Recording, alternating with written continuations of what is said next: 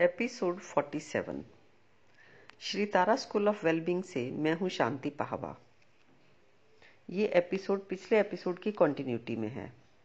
जैसा कि मैंने पिछले एपिसोड में कहा कि मन में ही परेशानी है और उसी परेशान मन में असफल उपाय भी हैं।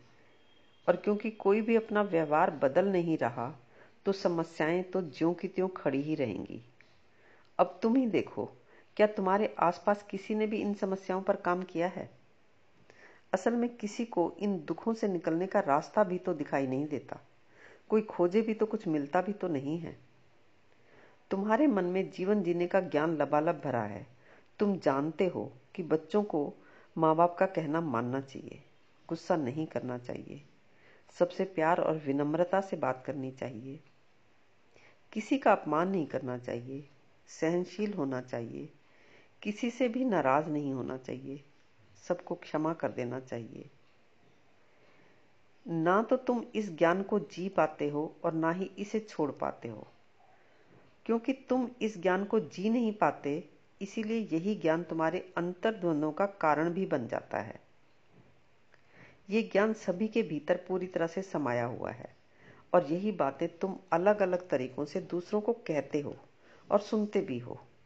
और इन्हीं सुनी सुनाई बातों को दूसरों को कहने और सुनने में तुम मज़ा लेते देते रहते हो। जितनी देर तुम सुनते हो या कहते हो, तुम्हें मज़ा आ रहा होता है। जैसे ही अपने घर जाते हो, जिनके साथ इश्यूज़ होते हैं, वो तुम्हारी बात सुनते ही नहीं और ना ही वो अपनी बात कह पाते हैं। तो जो मसले उनके साथ थे, वो तो सॉल्व होते नहीं और तुम्हारे दुख, झंझट वही के वही रह जाते हैं। तो वही मन दुखी भी है और उसी दुखी मन में दुख दूर करने के बारे में ज्ञान भी भरा है। और मज़े की बात यह है कि जिससे भी तुम उपाय चाहते हो, उससे भी तुम अपने उन्हीं तरीकों से ही उपाय चाहते हो।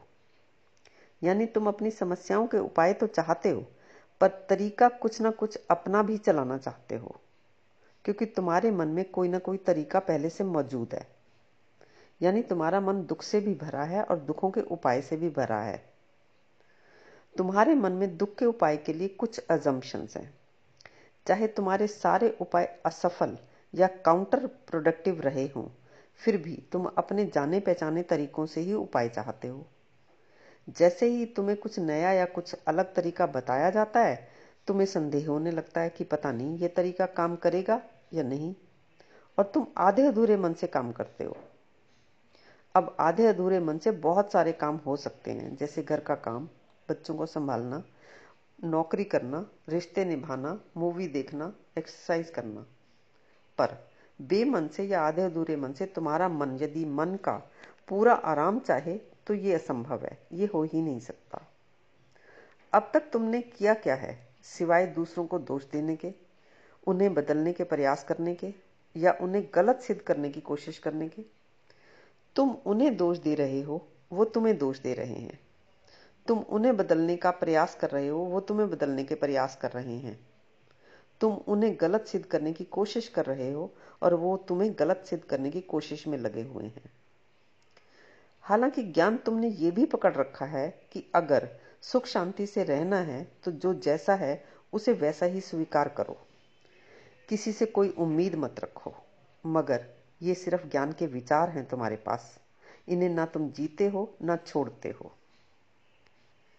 एक काम तुम और भी करते हो, वो ये कि समस्याओं को इग्नोर करते हो, अस्वीकार करते हो, या फिर खुद को व्यस्तता में डुबोकर मन को बहला लेते हो और समस्याओं को ज्यों का त्यों भीतर पड़े रहने देते हो।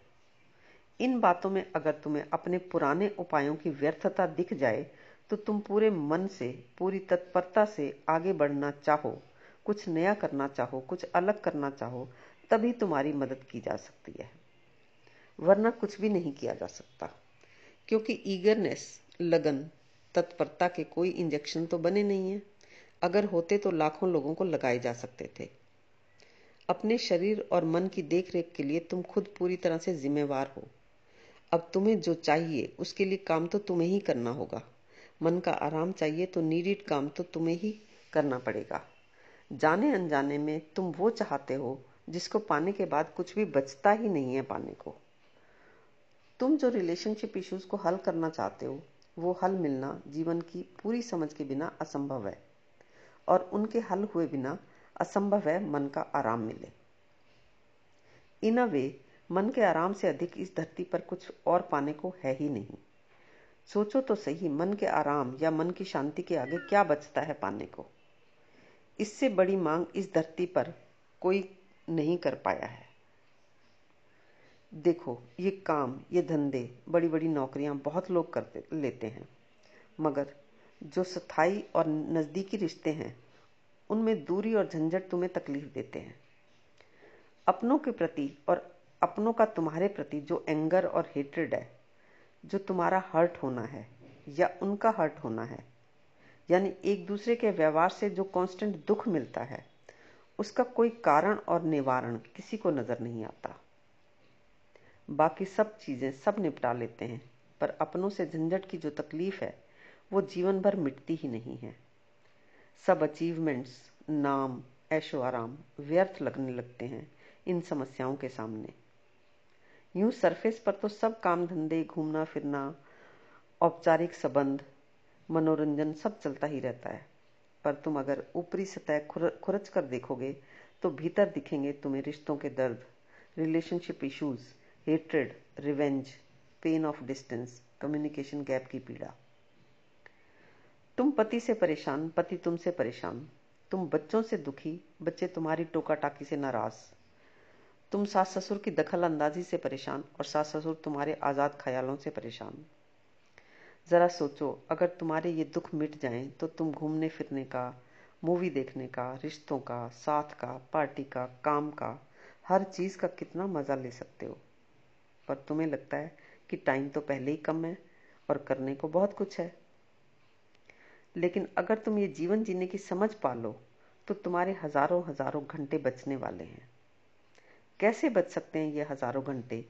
इसी के बारे में हम बात करेंगे अपने अगले एपिसोड में।